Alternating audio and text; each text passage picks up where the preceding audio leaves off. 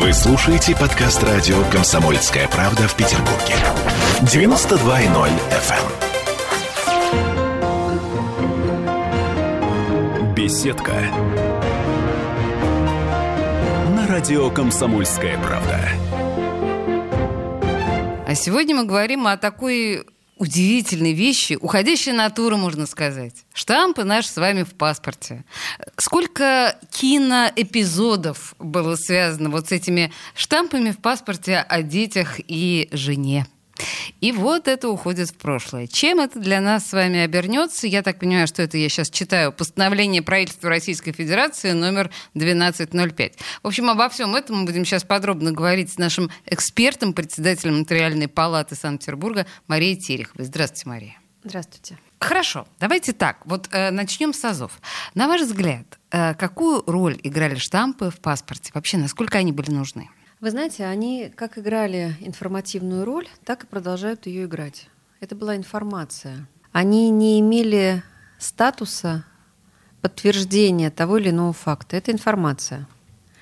А в соответствии с законом об актах гражданского состояния единственным подтверждением наличия того или иного факта, например, факт регистрации брака, угу. или факт рождения ребенка, или факт смерти, или расторжения брака, свидетельство Соответствующее свидетельство является единственным подтверждением. Поэтому для специалистов, э, в том числе в юриспруденции, которые знают об этом, конечно, штампы никогда их не волновали и решающей роли не играли. Для информации, да, конечно, приятнее видеть штамп и понимать, что человек в браке. И тогда уже истребовать согласие, ой, прошу прощения, свидетельство о браке. Угу. Э, теперь штампа нет, и для нас, по большому счету, ничего не меняется. Все равно свидетельство нужно. Коварные, дотошные люди, юристы и нотариусы в том числе. Но так или иначе, я так понимаю, я в какой-то момент где-то прочитала, что даже когда эти штампы были частью нашей жизни, они были, в общем, строго говоря, не очень обязательны, потому что я помню, я не помню, второй раз я выходила замуж или, или три, я не помню когда, но, в общем, в какой-то момент я не поставила этого штампа и не ставила очень долго. Не помню почему. И как-то это сходило мне с рук. Ведь можно же было не поставить? Были определенные возможности не поставить штамп. Либо паспорт, условно говоря, потерять угу. и новый получить. Э, при регистрации брака, да, обязательно надо было проставлять штамп. В ЗАГСе, Сейчас, да. В ЗАГСе угу. именно. Но последующие манипуляции с паспортом порой позволяли сделать так, что штамп куда-то девался и в новом паспорте его уже не было. В настоящее время тоже, я думаю, по старой привычке большинство наших сограждан будут проставлять штампы и писать сведения о детях. Ну, у женщин это точно. Ну, знаете, это как э, некий акт доброй воли. Да. Я беру тебя в мужья или в жены, ну, черт возьми, Бог с тобой, ты будешь у меня еще и в паспорте о, о теле и во веки веков.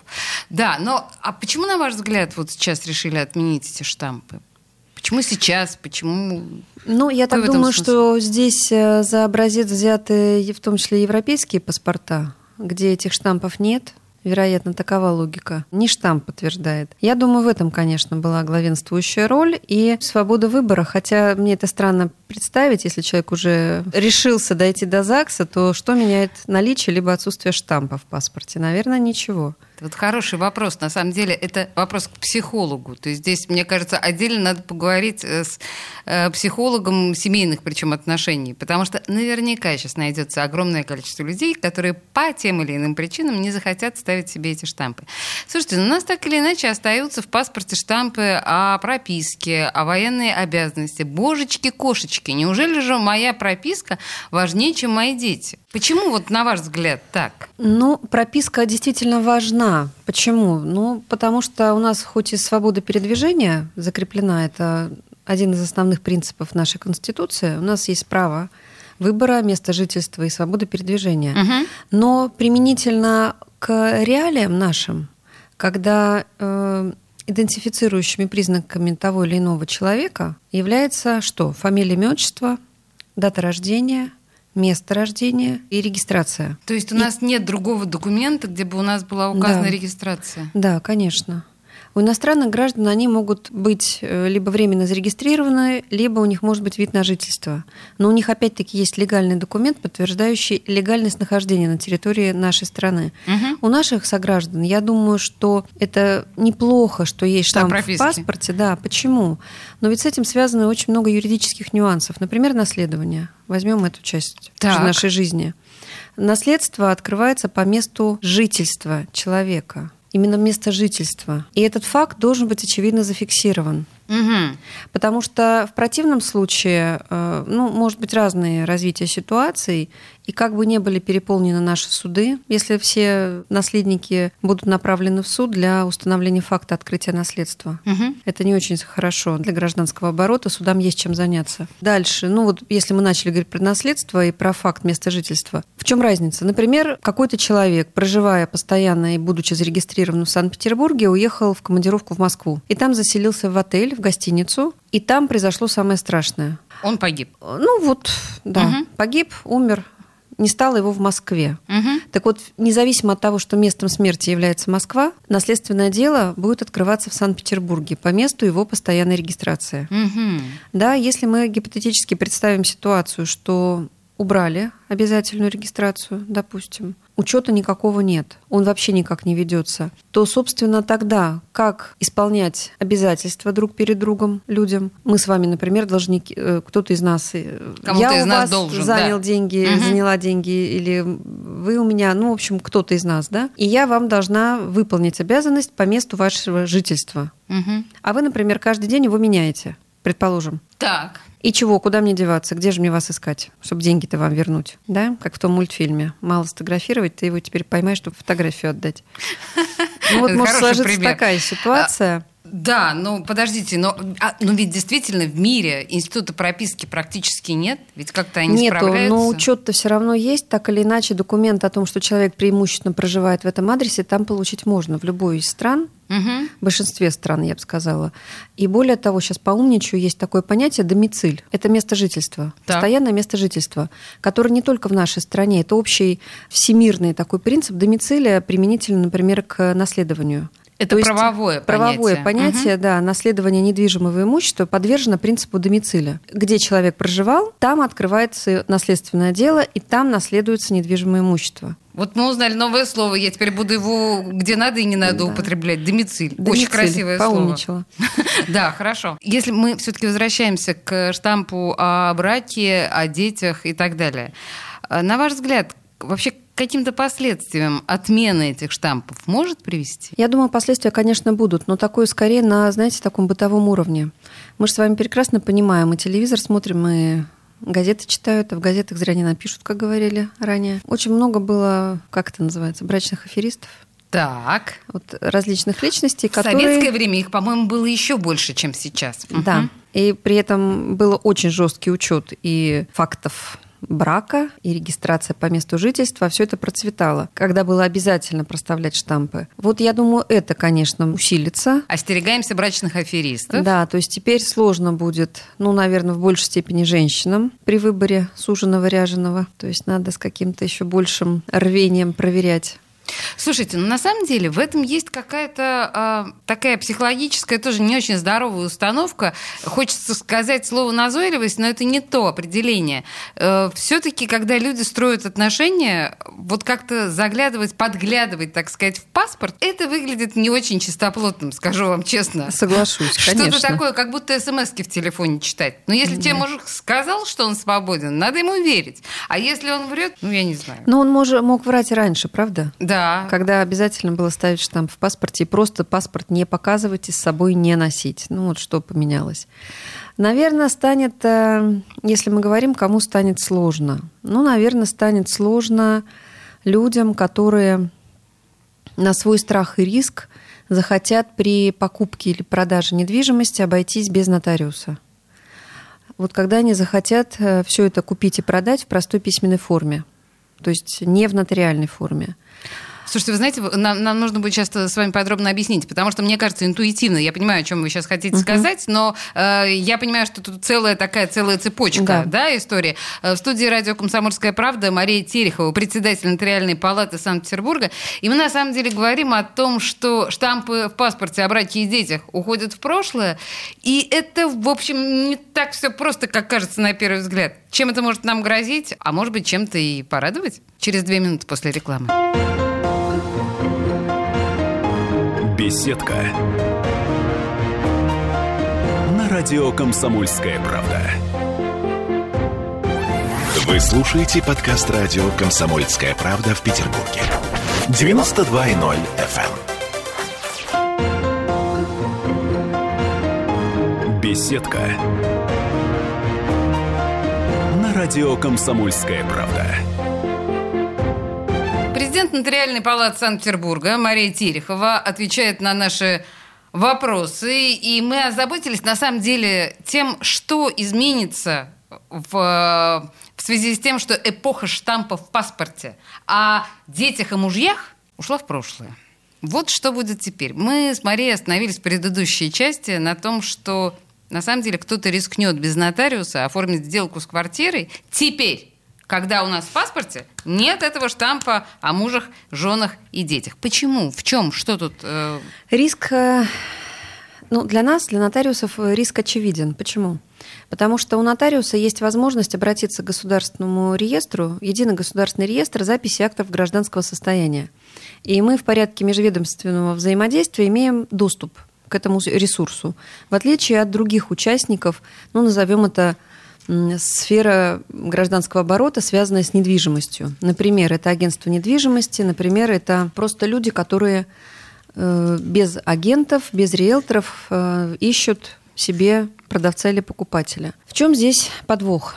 А, значит, э, нотариус вправе сделать запрос по лицу, которое к нему обратилось, угу. к этому реестру ЗАГС с вопросом «женат, не женат?» и получить соответствующий ответ. А зачем это нужно нотариусу, женат, не женат? А нам это нужно для того, чтобы, когда человек к нам приходит и говорит, вот я хочу продать квартиру, мамой клянусь, был не женат, когда покупал. А нотариусы такие люди, которые не очень доверчивые. Мягко я так скажу. Так, это мы уже заметили. Не сильно доверчивый, да. Поэтому нотариус в этой ситуации, ну да, конечно, раньше помогал информативно паспорт. Угу. Если мы видели штамп, то, в общем, со всей очевидностью мы понимали, что, наверное, человек все-таки в браке. Хотя здесь тоже есть нюансы, я вам сейчас э, на них обращу внимание. Если штампа не было, мы все равно спрашивали.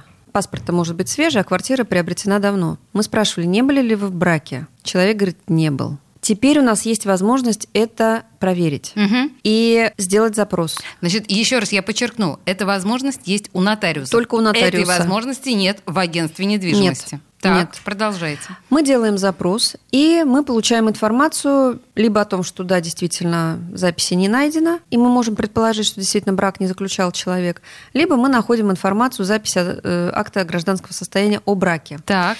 Ну, это здесь очевидно, значит, нам нужно согласие жены на продажу этой квартиры, потому что она совместно нажитая, если она приобретена, например, за деньги и в, этот, в период этого брака. А вот если мы получили ответ, что информация не найдена, то тут два варианта. Первый вариант, что вот этот ЗАГС, э, реестр ЗАГСа, он еще наполняется. Угу.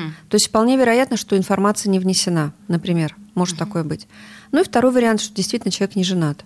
В любом случае, если мы получим такую запись, то мы с такого продавца возьмем еще и заявление, в котором он заверит, что он действительно в браке не состоял когда приобретал эту квартиру. Что вы говорите, на самом деле, сейчас я осознала, насколько пугающие вещи вы говорите. Потому что получается, что кроме нотариуса мне никто не может сказать, этот человек в браке или нет. Почему нет общей базы? Общей человеческой базы, где было бы указано все. Но это же так важно. Реестр населения, он в процессе еще реализации. То есть эта база будет, Она планируется, итоге. да. Но нас много, людей много, и поэтому она, конечно, наполняется долго. Знаете, на самом деле, вот э, мы столько все говорим со всех трибун страны по поводу того, что цифровизация, цифровизация, а самые элементарные вещи, которые действительно нам нужно знать о людях, они не действительно не потому, что э, он обманывает меня, у него есть жена. Тут вопрос в том, что это совершенно другие отношения. И в любом случае, да, если человек купил квартиру, находясь в браке, даже если он разведен, все равно эта квартира... Если они при разводе не определили судьбу этой не квартиры... определили судьбу этой Да, квартиры. вот вообще никак ее не, не оговорили, не решили ни в судебном порядке, ни добровольно, например, соглашение о разделе э, совместно нажитого имущества, то квартира остается и в их совместной собственности. Так, а если Э, дети, ведь это же тоже при оформлении сделок э, купли-продажи квартир, насколько я помню, это вообще считается как отягчение, да?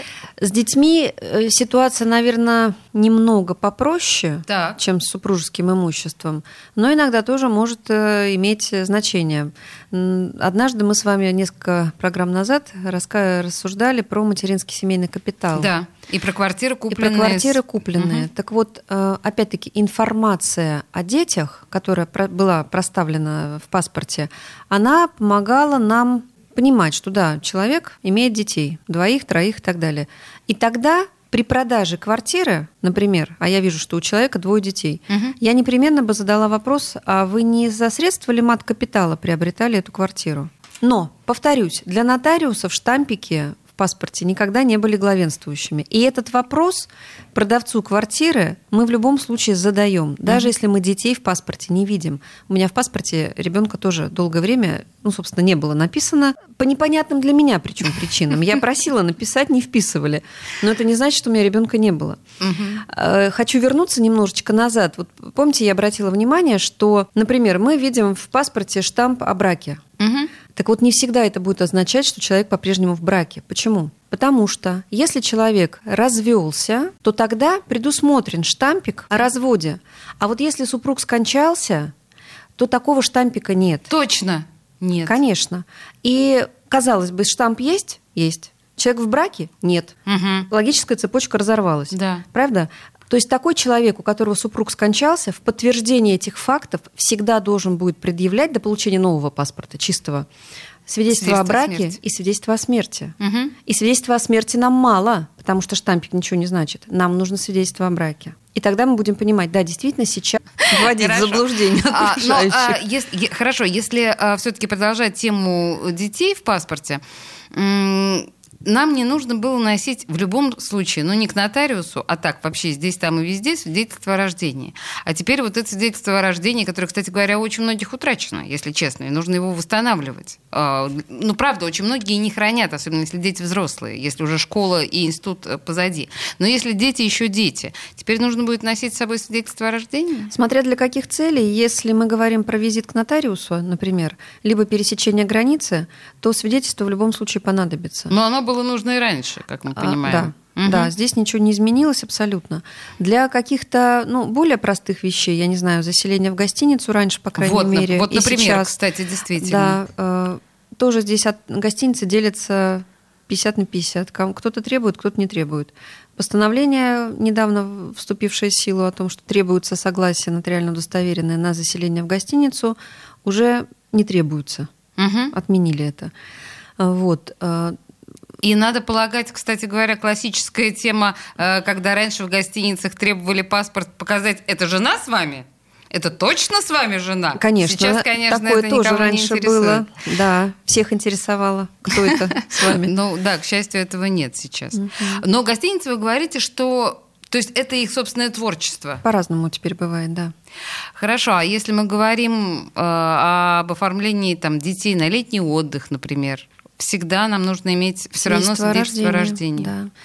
Будь то согласие на выезд оформляем, либо договор с участием несовершеннолетнего, полномочия законного представителя, то есть папы, мамы, либо опекуна, если, предположим, папы, мамы нет по каким-то причинам, либо они умерли, либо лишены родительских прав, подтверждается свидетельством о рождении – это первое. Это если папа, мама к нам пришел. Угу. Свидетельство о рождении. Если пришел опекун, то свидетельство о рождении, и плюс еще удостоверение опекуна и распоряжение о назначении опекуном. Удостоверение э, опекуна я об этом не знала, а вообще, когда оформляется человек э, в качестве опекуна, ему ставится или ставился раньше штамп в паспорте? Нет. Это не его ребенок. Угу. Он лишь э, лицо, исполняющее обязанности законного представителя этого ребенка. Тогда, знаете, еще у меня к вам такой вопрос. Тоже немножко наивный, может быть, но тем не менее. Я так понимаю, что сейчас мы поставлены перед выбором. Либо ставить этот штамп, либо не ставить. Хотя выбор был раньше, по большому счету. Так вот, а вы советуете все-таки ставить или не ставить эти штампы с точки зрения юриста? Я советую штампы ставить. Для чего? Я как юрист и как нотариус всегда за прозрачность гражданского оборота. Угу. За то, чтобы третьи лица, с которыми мы с вами взаимодействуем, кто такие третьи лица? Вот мы с вами два лица, есть еще некое третье.